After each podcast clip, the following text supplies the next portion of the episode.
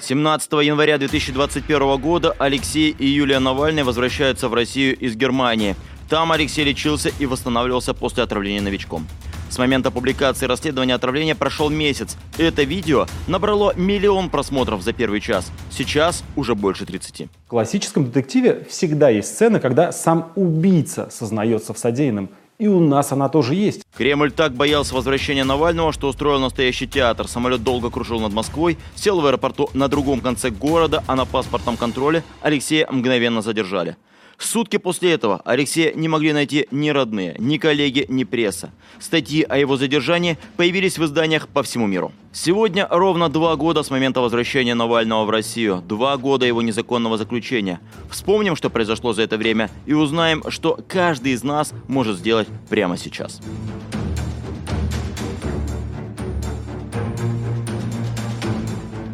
За последние 11 лет Кремль перепробовал все. Суды, домашние аресты, захват заложники брата Алексея, попытка убийства.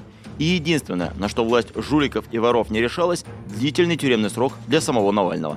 После задержания Алексея по всей России прошли массовые протесты. Люди вышли на улицы в 198 городах. Свободу!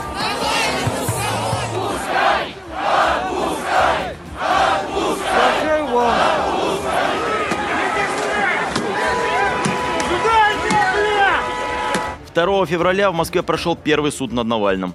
Совершенно, на самом деле, это первого суда не было. Разве можно назвать судом э, то, что происходило в Химкинском ОВД? Это абсолютно не похоже ни, ни на суд. Да, там кто-то был в мантии, да, может быть, зал смутно напоминал судебный, но это ОВД. Там э, процесс касался его неисполнения, неисполнения требований а, в СИНа по поводу того, что нужно отмечаться, когда он находился на самом деле в больнице на восстановление. В общем, это была абсолютная чушь. По решению суда Навального должны были этапировать в исправительную колонию по месту проживания, но в Москве нет колоний общего режима, поэтому его должны были отправить в ближайший регион. И снова Алексей пропадает. Адвокаты и журналисты целую неделю не могли узнать, где он находится. 15 марта Алексей оказался в ИК-2 в городе Покров Владимирской области. Оттуда он начал вести социальные сети через своих адвокатов. Так он их ведет и сейчас. Ваша честь, вы знаете, как я люблю суды но тем не менее я прошу отложиться. Вскоре у Алексея начались проблемы со здоровьем. Тюремное руководство не пускало к нему врачей. В ответ Алексей начал голодовку. В итоге его обследовали, правда, на территории другой колонии. А в феврале 2022 за неделю до начала войны над Алексеем начались новые суды безумный ветеран – это абсолютно придуманный пропагандистский ход. Это никак не влияет на его срок заключения. Это просто, чтобы показать, вот смотрите, он наших ветеранов оскорбляет, давайте ему дадим 10-20 лет и, и больше. С начала войны суды стали важной платформой, возможностью высказать свою позицию публично перед камерой, несмотря на то, что на многих судах ему регулярно отключали звук.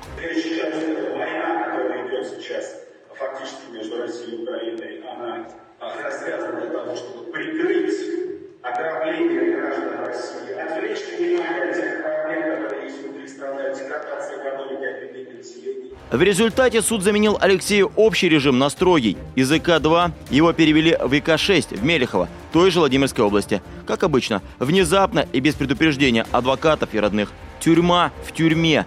Так сам Алексей написал про ИК-6.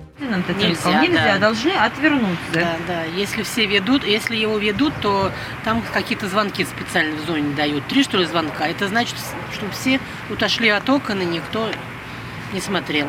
Да. Слова про тюрьму в тюрьме стали пророческими. Уже на второй день ВК-6 Навального перевели в ШИЗО. А там уже более трех месяцев моего папу содержат в ШИЗО, в штрафном изоляторе.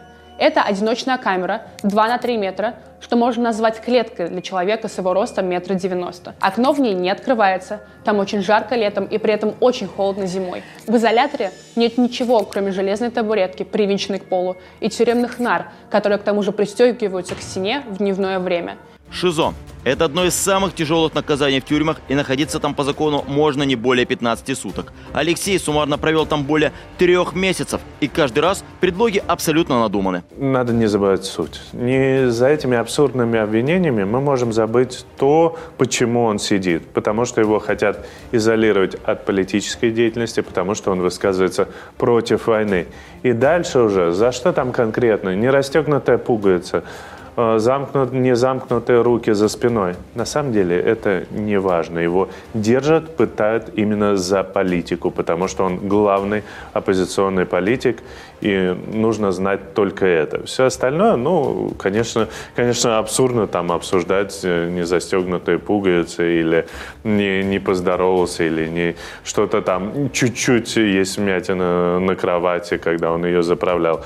Но это все ерунда. Суть заключается в том, что Путин пытает Алексея Навального сейчас в ШИЗО. Сейчас к Алексею больше не пускают адвокатов, не позволяют даже обмениваться с ними документами. У него нет права ни на свидание, ни на телефонные разговоры с родными. Алексей тяжело болеет, и ему снова не оказывают медицинскую помощь. Это продолжение пыточной тюремной практики, которая длится с самого начала его заключения. И это нарушение базовых прав человека. Если ты заболел в ШИЗО, а, значит, как будет у тебя обстоять дела? То есть вот тебе плохо, тебя знобит, э, или там болит зуб, или что угодно в твоей случилось. Вот с утра в, там, в 8, в 9, в соответствии с порядком дня, приходит вместе с охранником а, какой-то фельдшер, ты ему жалуешься. Он тебе говорит, хорошо, я передам, и уходит собственно, в основном такое все лечение. То есть либо ты там сам как переболеешь до конца, либо уже ты там начнешь биться головой в, там, в камеру, в дверь камеры, и вместе с тобой начнут биться все. Все, что происходит с Алексеем, это наказание за то, что он противостоит Путину. Это абсолютно неприкрытые попытки его убить. Алексей невиновен и должен быть на свободе. Но Путин ни за что не отпустит своего врага просто так. Важно говорить про Навального постоянно, чтобы создать максимальное давление на Путина. Для этого мы запускаем кампанию «Фри Навальный», в которой может участвовать каждый.